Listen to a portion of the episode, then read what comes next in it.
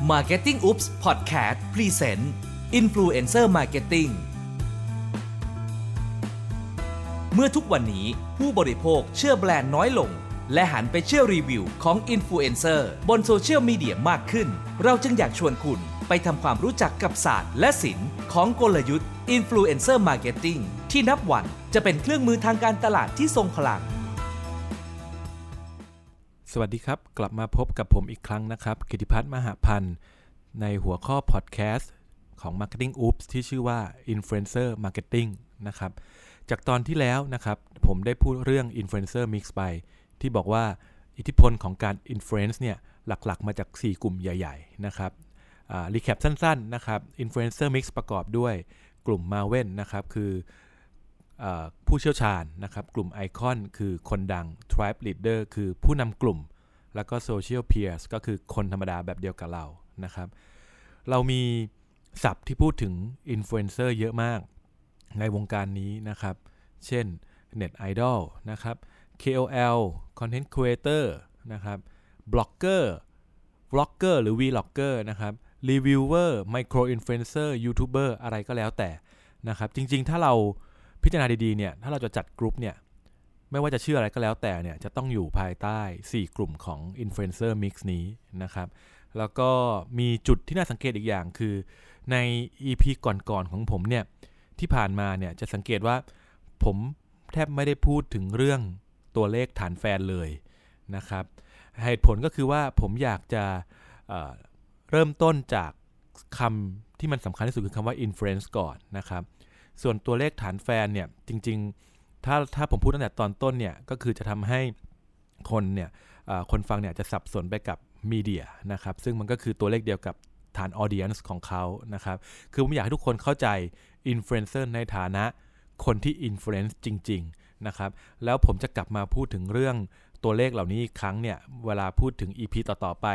ที่จะต้องพูดถึงการลงมือทำจริง ในมุมของ practical มากขึ้นมากกว่า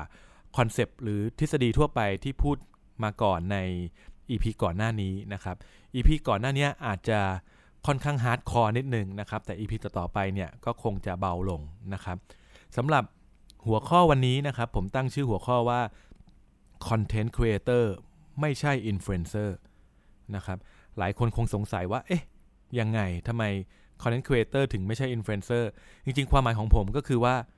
ไม่ใช่ Content Creator ทุกคน ที่สุดท้ายจะได้กลายเป็น Brand Influencer นะครับ คือผมแบ่งอย่างนี้ครับ ผมแบ่งเลเวลคำที่เราเหมารวมๆนะครับ ว่าเป็นอินฟลูเอนเซอร์บนโลกออนไลน์เนี่ยจริง ๆ แล้วการตีความของผมเนี่ยจะแบ่งออกเป็น 3 ระดับนะครับ คือผมอยากให้มองเหมือนกับภาพพีระมิดคว่ำหัวครับผมแล้วก็จะมีสเต็ปต่อ ๆ กันไปนะครับ ก็คือว่าในบนสุดของพีระมิดเนี่ย ผมจะตั้งชื่อว่า Content Creator นะครับ ตรงกลางนะครับ ผมจะตั้งชื่อว่า Life Influencer และล่างสุดสุดท้ายเนี่ย ผมจะตั้งชื่อว่า Brand Influencer นะครับ ที่ให้มองเป็นภาพพีระมิดคว่ำหัวเนี่ย มันเหมือนเป็นระบบการกรองลงมาเป็นชั้นๆนะครับ หมายความว่า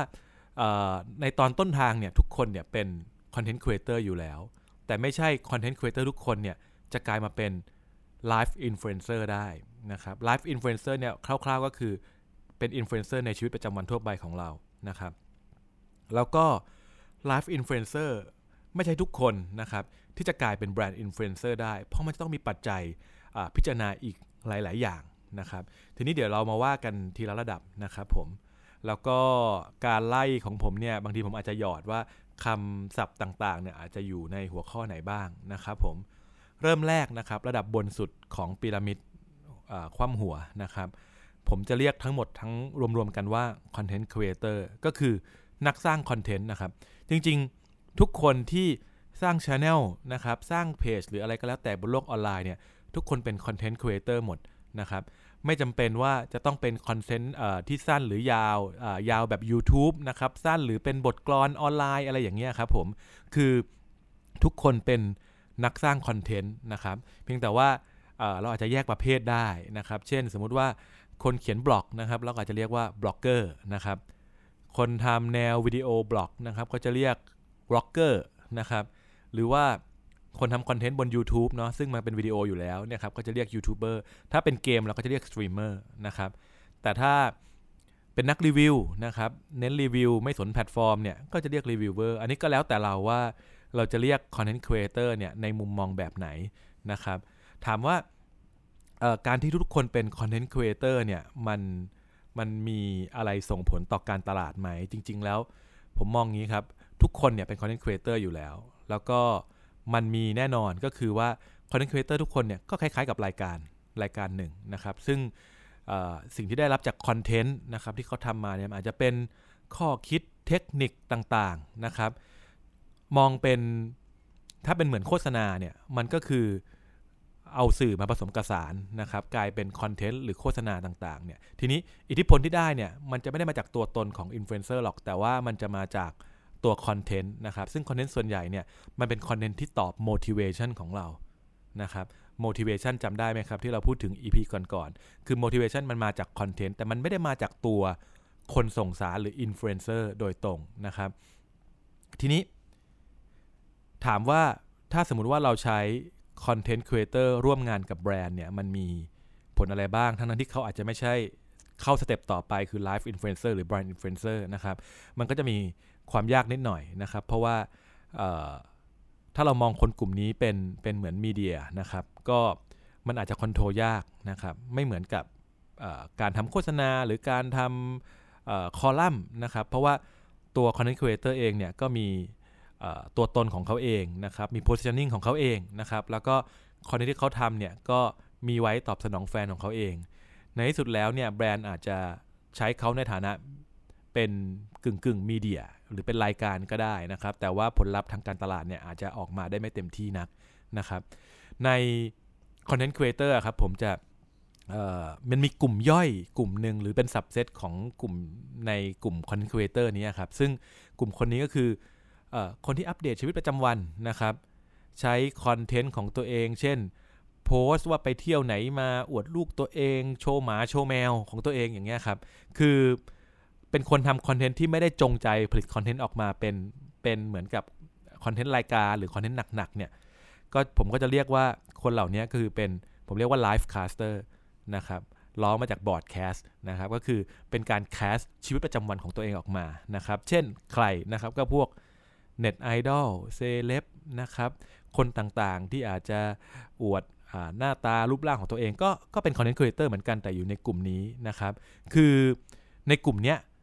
ใครก็แล้วแต่ที่ทำคอนเทนต์บนออนไลน์เราเรียกคอนเทนต์ครีเอเตอร์หมด ก็คือเป็นพื้นฐานที่ทุกคนต้องมีนะครับ ทีนี้มากลุ่มที่2นะครับ life influencer นะครับคือหลังจากที่เราเป็นคอนเทนต์ครีเอเตอร์แล้วเนี่ยคำถามต่อมาก็คือว่า คอนเทนต์ของเราอะสามารถมีอิทธิพลกับคนอื่นได้หรือเปล่านะครับคำว่าคอนเทนต์ของเราหมายถึงตัวตน แล้วก็ตัวคอนเทนต์ด้วยนะครับ ทีนี้จากที่เราเคยพูดเมื่อ EP ที่แล้วอะครับที่เป็นเช็คลิสต์ง่ายๆ ผ่าน Influencer Mix 4 ข้อที่พูดไปเมื่อตอนต้นด้วยนะครับคำถามง่ายๆคือ คนเหล่านั้นเนี่ยสามารถสร้าง Influence กับคนอื่นได้หรือไม่นะครับ โดยผ่านการกรองที่ชื่อว่า Influencer Mix นะครับ ซึ่งปกติแล้ว นะครับ บางคนก็สามารถที่จะผ่านไปได้ บางคนก็อาจจะผ่านไปไม่ได้นะครับ อันนี้เดี๋ยวมาดูกันนะครับ แต่โดยมากนะครับส่วนใหญ่เนี่ยคนที่ผ่านไปได้เนี่ยก็คือคนที่มีแกนของตัวเองนะครับ แกนของตัวเองก็คือว่าสร้างคอนเทนต์ที่เป็นสไตล์ของตัวเองนะครับ เช่นเราอาจจะทำคอนเทนต์ตามที่เราสนใจเรื่องเกี่ยวกับเกม เกี่ยวกับฟิตเนส ท่องเที่ยวอ่าบิวตี้นะครับธุรกิจภาษีหรืออะไรก็แล้วแต่นะครับ ก็คนเหล่านี้ส่วนใหญ่เนี่ยถ้าเราทำไปเรื่อยๆนะครับ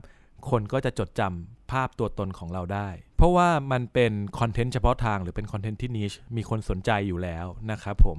ทีนี้ว่าถ้าสมมติว่าเราทำคอนเทนต์เชิงไลฟ์สไตล์คือเป็นทุกอย่างเนี่ยแล้วเราก็ทำเพื่อเป็น entertainer เนี่ยบางทีเนี่ยเราอาจจะ ถามตั้งคำถามว่าแล้วเรา influence อะไรได้ก็อาจจะตอบยากนิดนึง เพราะว่าไม่ได้มีอะไรเป็นจุดที่โฟกัสนะครับผม ทีนี้คนที่จะผ่านตรงนี้ไปได้อะครับผมก็คือว่ามันจะต้องประกอบไปด้วย 2 อย่างก็คือ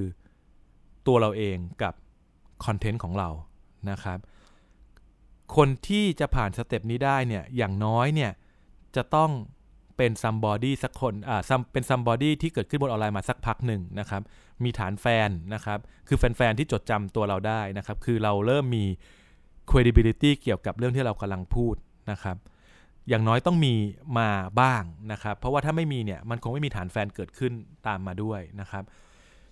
เวลาเราทำตรงนี้ไปเรื่อยๆ เนี่ย ก็จะเริ่มมีคนจดจำเราตัวตนของเราได้มากขึ้นเรื่อย ๆ นะครับ ว่าถ้าพูดถึงชื่อนี้นะครับ คนก็จะมี คำคำนี้ออกมานะครับ ถ้ามันมีสัญญาณแบบนี้แปลว่าเราก็เริ่มมีตัวตนนะครับมากขึ้นเรื่อยๆนะครับ ยิ่งเราทำไปเรื่อยๆ ไปเรื่อยๆนะครับ ตัวตนของเราก็จะเริ่มเด่นชัดไปเรื่อยๆนะครับ จุดที่น่าสนใจอยู่อย่างนี้ครับ ถ้าเราเป็นคอนเทนต์ครีเอเตอร์ที่จากเป็น nobody นะครับ กว่าจะมาเป็น somebody ได้เนี่ยมันใช้เวลานานนะครับ ตอนนี้เรามีเทรนด์ที่เราเริ่มเห็นคือ ดาราส่วนใหญ่เนี่ยก็จะเริ่มผันตัวเองมาเป็นคอนเทนต์ครีเอเตอร์เหมือนกันนะครับถามว่าคนเหล่านี้สิ่งที่ได้มาสิ่งที่เขาทำเนี่ยครับมันจะมีข้อได้เปรียบอย่างหนึ่งก็คือว่าเขานำภาพลักษณ์หรือความน่าเชื่อถือเนี่ยติดตัวมาตั้งแต่โลกออฟไลน์มาอยู่แล้วนะครับดังนั้นเนี่ยคนเหล่านี้เวลาเข้ามาทำเป็นคอนเทนต์ครีเอเตอร์ส่วนใหญ่เนี่ยก็จะผ่านมาถึงมาถึงขั้นที่เป็น life influencer เลยนะครับก็คือว่า การ balance ของเรื่อง influence เนี่ยจะไปอยู่ในกองกองอยู่ในตัวบุคคลนะครับ มากกว่าตัวคอนเทนต์ก็คือ เพราะว่าเราชื่นชอบเขาอะครับ ถ้าสมมติว่าคนดังเนี่ยพูดอะไรหยิบจับอะไรเนี่ยก็จะมีเรียกว่าอะไรพลังทำลายล้างสูง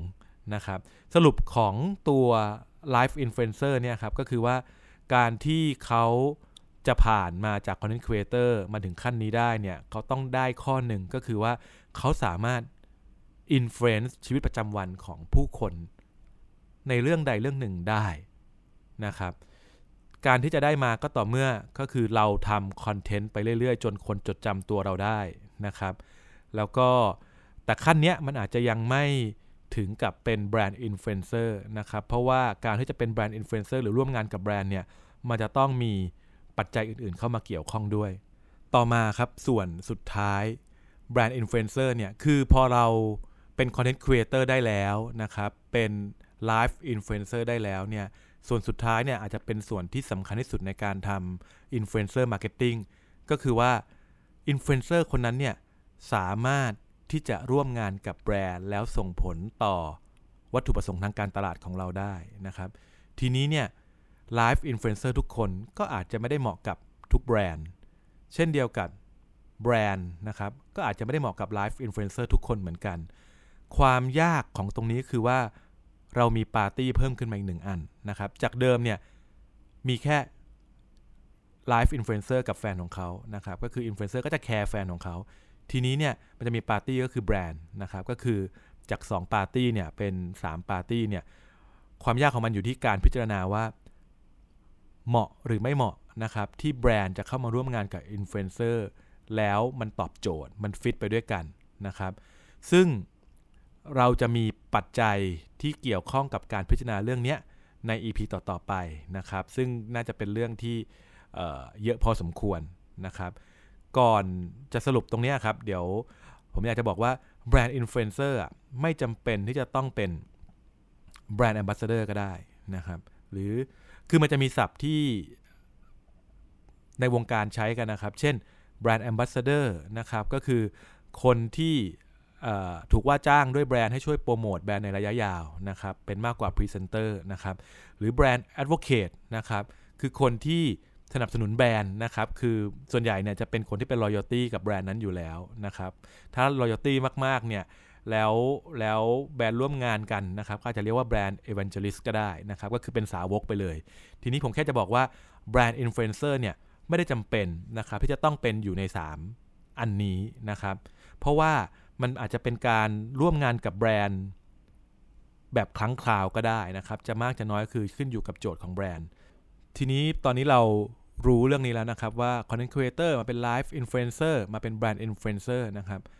จุดหนึ่งที่ผมอยากจะให้ความสำคัญก็คือว่า เวลาเรามอง Influencer ครับ จริง ๆ แล้วใครจะ Influence ใครเนี่ย มันเป็นมุมมองของ Audience นะครับ แปลว่าอะไร แปลว่าอินฟลูเอนเซอร์คนหนึ่งอะ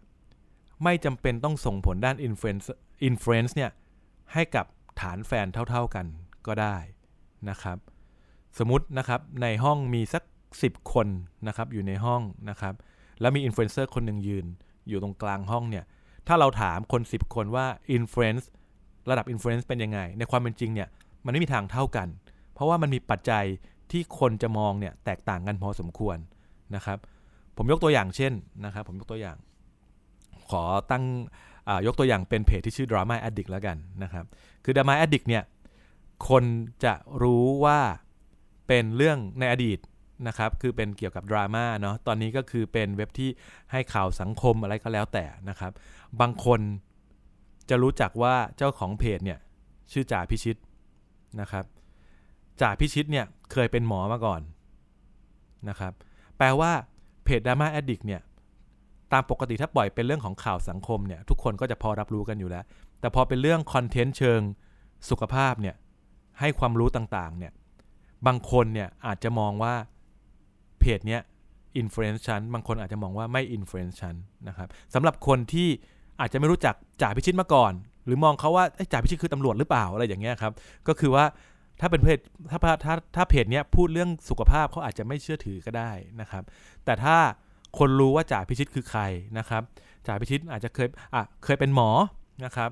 แล้วก็อาจจะเคยป่วยหนักเพราะเป็นโรคเบาหวานนะครับ เวลาเขาพูดเรื่องสุขภาพการดูแลตัวเองเนี่ยเขาก็อาจจะเชื่อมากก็ได้นะครับ เชื่อมากกว่านะครับ ดังนั้นเนี่ยแค่ยกตัวอย่างว่า channel แต่แต่ละ channel อินฟลูเอนเซอร์แต่ละคนเนี่ยอาจจะส่งผลเอฟเฟก ด้าน influence เนี่ยต่อคนเนี่ยไม่เหมือนกันนะครับ ทีนี้ปัจจัยที่ทำให้ไม่เหมือนกันเนี่ยมันมีหลายปัจจัยนะครับ อย่างยกตัวอย่างไปนะครับ เรื่องแรกเนี่ยเป็นเรื่องของ perception นะครับที่มุมมองของ audience ฐานแฟนแต่ละคนเนี่ยมอง influencer เนี่ยอาจจะแตกต่างกัน บางคนก็รู้จักพื้นเพมากน้อยแตกต่างกันนะครับ เรื่องที่ 2 อาจจะเป็นเรื่องของ ความน่าเชื่อถือก็ได้นะครับ ก็คือว่าบางคนต่อให้เราเป็นแฟนตามชาแนลนี้อยู่ตามอิอินฟลูเอนเซอร์คนนี้อยู่นะครับ มุมมองที่เรื่องของความน่าเชื่อถือ credibility ในแต่ละหัวข้อเนี่ยอาจจะไม่เหมือนกันก็ได้นะครับ หรือความศรัทธานะครับที่มีต่ออินฟลูเอนเซอร์เนี่ยอาจจะมากน้อยต่างกันไปนะครับ แฟนพันธ์แท้นะครับ อาจจะเชื่อมากกว่า มีแนวโน้มจะเชื่อมากกว่า คนที่ติดตามอยู่ไกล ๆ นะครับ นอกจากนั้นเนี่ยอาจจะมีเรื่องของtopic ที่เขาจะพูดนะครับ ถ้าเขารู้สึกว่าอินฟลูเอนเซอร์คนนั้นพูด topic ที่รู้สึกว่าเกี่ยวเนื่องกันนะครับหรือ relevant กัน โอกาสที่จะมีอิทธิพลเนี่ยก็สูงกว่านะครับ สมมติ Drama Addict ไปพูดถึงเรื่องการซื้อบ้านอย่างเงี้ยครับ บางทีอาจจะรู้สึกว่าไม่ relevant นะครับ ดังนั้นเนี่ยด้วย topic ของมันเนี่ยก็เกี่ยวพอสมควรกับ การที่เราจะบอกว่ามันจะสามารถ influence ใครได้มากน้อยแค่ไหน นอกจากนั้นเนี่ยก็อาจจะมีปัจจัยแวดล้อมอื่น ๆ ที่เกี่ยวข้องกับการที่พลังของการ influence นะครับ คือผมจะบอกว่าถ้าเรามองอินฟลูเอนเซอร์หนึ่งคนนะครับ แล้วคิดว่าจะส่งผล influence ไปกับคนอื่นเท่ากันเนี่ยไม่ใช่นะครับ แต่ทีนี้มากหรือน้อยนะครับ เราจะวัดกันยังไงนะครับ ผมต้องบอกก่อนเลยว่า ตอนนี้เราเข้าใจคอนเซปต์นี้แล้วนะครับ แต่เราจะรู้ได้อย่างไรว่า คนที่ตามอินฟลูเอนเซอร์จำนวน 1 ล้านคนเนี่ยจะ influence กันได้มากน้อยแค่ไหนนะครับ อย่างที่ผมเคยพูดไปเมื่อ EP ที่แล้วนะครับว่าของบางอย่างมันอยู่ในสมองของเรานะครับ มันไม่ได้มี Data Point ออกมา ดังนั้นวิธีการก็เช่นเดิมครับ คือเราต้องเข้าไป observe ดูนะครับ แล้วก็ใช้วิจารณญาณประเมินว่าคนคนนี้เหมาะกับการเป็นอินฟลูเอนเซอร์ ที่แบรนด์ควรจะร่วมงานด้วยหรือเปล่านะครับ สรุป EP นี้นะครับก็คือหลักใหญ่ใจความก็คือว่าเราไม่ควรมอง Content Creator ทุกคนเป็น Influencer นะครับ Content Content Creator บางคนนะครับอาจจะเป็นแค่ Content Creator ก็ได้นะครับ ซึ่งเขาอาจจะไม่ได้ influence เราในชีวิตประจำวันด้านใดด้านหนึ่งนะครับ ซึ่งบางคนสามารถทำได้นะครับ Influencer ที่เป็น Live Influencer นะครับก็ไม่ใช่ทุกคนที่จะสามารถร่วมงานกับแบรนด์ได้หรือเป็นแบรนด์อินฟลูเอนเซอร์ได้ เพราะเขาอาจจะอยู่เหมาะอยู่กับการที่ influence ใน topic ที่เขาอยู่จริง ๆ เท่านั้นเองนะครับ EP ต่อ ๆ ไปนะครับ เดี๋ยวเราจะมาลงรายละเอียดกับพูดถึงเรื่องนี้กันเพิ่มเติมมากขึ้นนะครับ ใน part แรกนะครับ ทุกๆ episode ที่ผ่านมาเนี่ยในตอนนี้จะเป็นเรื่องของคอนเซปต์นะครับ หลังจากนี้เราจะมาเริ่มเข้าสู่ ชีวิตจริงนะครับในการเลือกอินฟลูเอนเซอร์กันนะครับว่าเราจะเลือกใครที่เหมาะสมกับแบรนด์นะครับแล้วเราจะบริหารจัดการเขายังไงนะครับ ก็อดใจรอสำหรับ EP ต่อไปวันนี้สวัสดีครับ